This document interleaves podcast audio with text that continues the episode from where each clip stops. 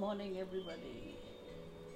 I hope the Monday morning has given you a lovely feeling into the week. Just to make you think about it. Alphabet O stands for opportunity, which is absent in yesterday, but it is available in today, thrice in tomorrow. Never lose hope. O stands for opportunity, which is not seen or absent in yesterday. Yes, it is available in today and thrice in tomorrow. Never lose hope.